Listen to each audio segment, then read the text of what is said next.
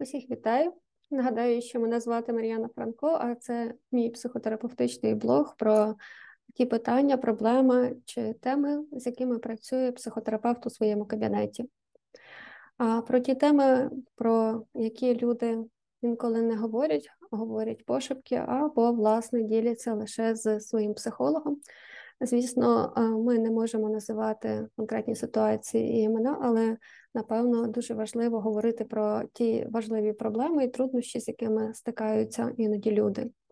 І звично люди вважають, що психолог допомагає налагодити стосунки, допомагає виробити шляхи до вирішення проблем у стосунках, але не менш часто до психолога звертаються для того, щоб вилікуватися, від чого би ви думали, від кохання.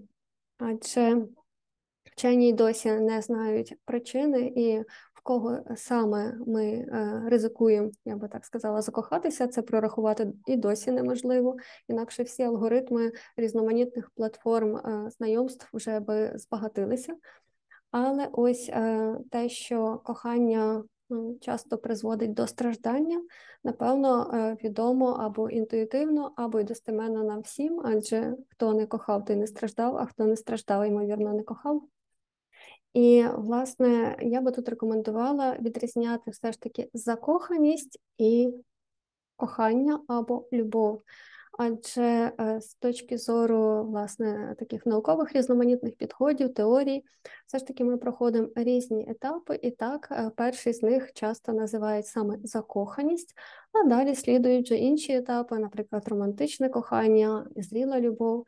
І прекрасно, коли закоханість переростає в любов, але часто, на жаль, закоханість залишається сама, і тоді це вже викликає у нас страждання адже закоханість містить в собі певний компонент великий такий спраги, жадання за об'єктом, в який, власне, ми закохуємося, це так називається в психотерапії, об'єктні стосунки або об'єкт закоханості, і, напевно, не просто так. Адже коли ми закохуємося, то насправді ми бачимо не людину такою, як вона є насправді, а певний образ дуже бажаний, дуже жаданий образ, і за ним часто не помічаємо деталей чи негативних рис.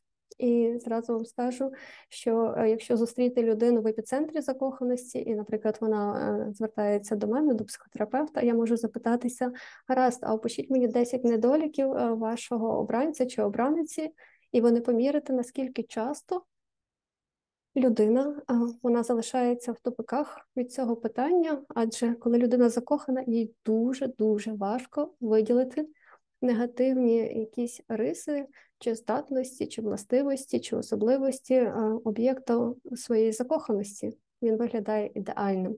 Хоча людина, яка любить, і яка вже пройшла етап закоханості і дійшла до етапу зрілої любові, цілком вам може сказати, що а я її дуже люблю, або я його дуже люблю, але а, холєра він завжди лишає а, е, свої там шкарпетки не в тому місці.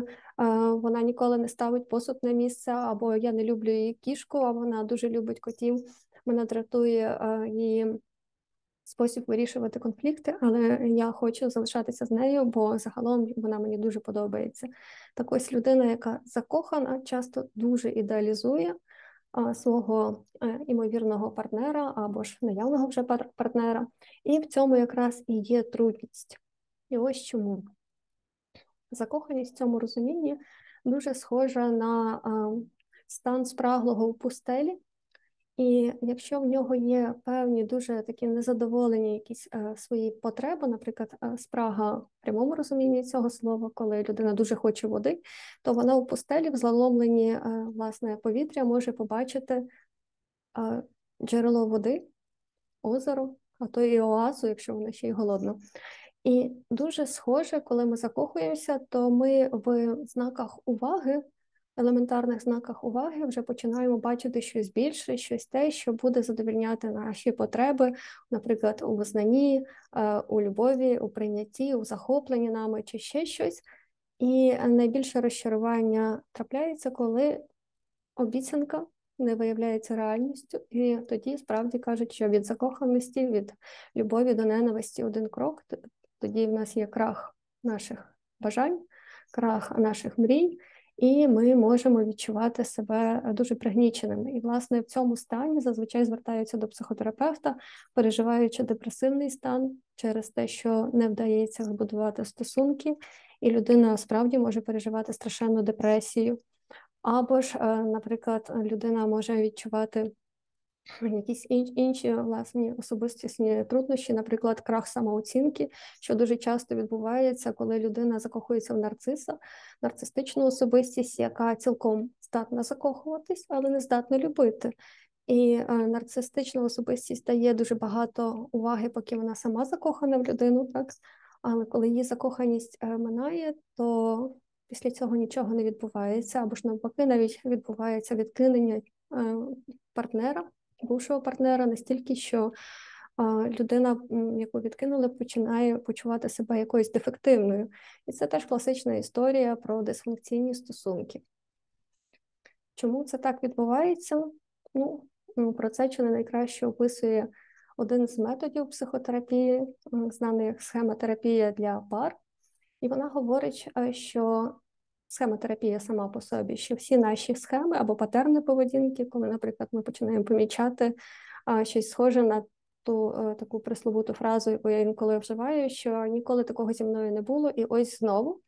І ось знову ми посварилися до того, що а, ми прямо розходимося, ніколи такого зі мною не було, і ось а, знов я почуваю себе якоюсь дефективною поруч з ним. Ніколи такого зі мною не було, і ось знов повторюється сценарій, коли мої стосунки знову йдуть до розриву. Одні за другими я втрачаю стосунки і не можу зрозуміти, що я роблю не так.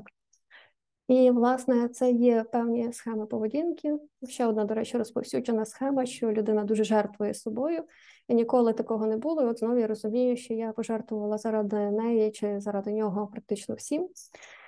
Ось і власне ці схеми у нас з точки зору схемотерапії формуються з незадоволених потреб, таких, як я вже перелічила, наприклад, потреба в прийнятті, в любові, в визнанні, в схваленні, або ж е, е, в тому, щоб чули мої переживання, були уважними до них або до поваги до мене.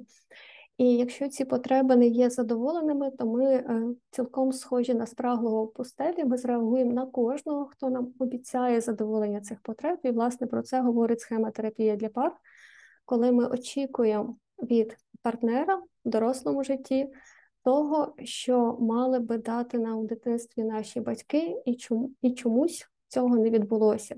І тоді часто людина виростає з дитинства, але дитинство з нею не виростає, і ми очікуємо а, батьківського ставлення від свого партнера, а партнер, в свою чергу, часто очікує цього ж від нас. І а, тоді можна бачити, що а, люди, немов двоє голодних дітей, кожен з них чекає, що перший піде йому на зустріч, і цього не відбувається. І, власне, тоді е, замість кохання ми приходимо не до зрілої любові, а до страждання.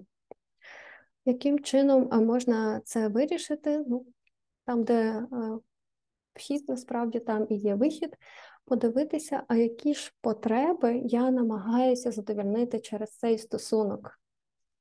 І як тільки мені стане зрозуміліше, яку потребу я намагаюся е, задовольнити за рахунок свого партнера, в цьому місці можна почати працювати над собою. І, наприклад, якщо я постійно чекаю від свого партнера визнання і захоплення, то можливо моя незадоволена потреба саме в цьому. Але жоден з людей, які є поруч, не зобов'язані задовільняти наші дитячі незадоволені потреби, коли ми вже дорослі, насправді це є обов'язок нас самих. Саме з цим і працює психотерапія. І в свою чергу я дуже так бажаю вам мати кохання без страждання, і щоб воно у вас переростало у зрілу любов з людьми, які можуть ділитися з вами своєю любов'ю, ви навзаєм, приймаючи її, також можете віддавати турботу і любов в свою чергу. А це це тоді любов двох дорослих людей. Майте гарний день, бережіть себе і до зустрічі завтра. Слава Україні!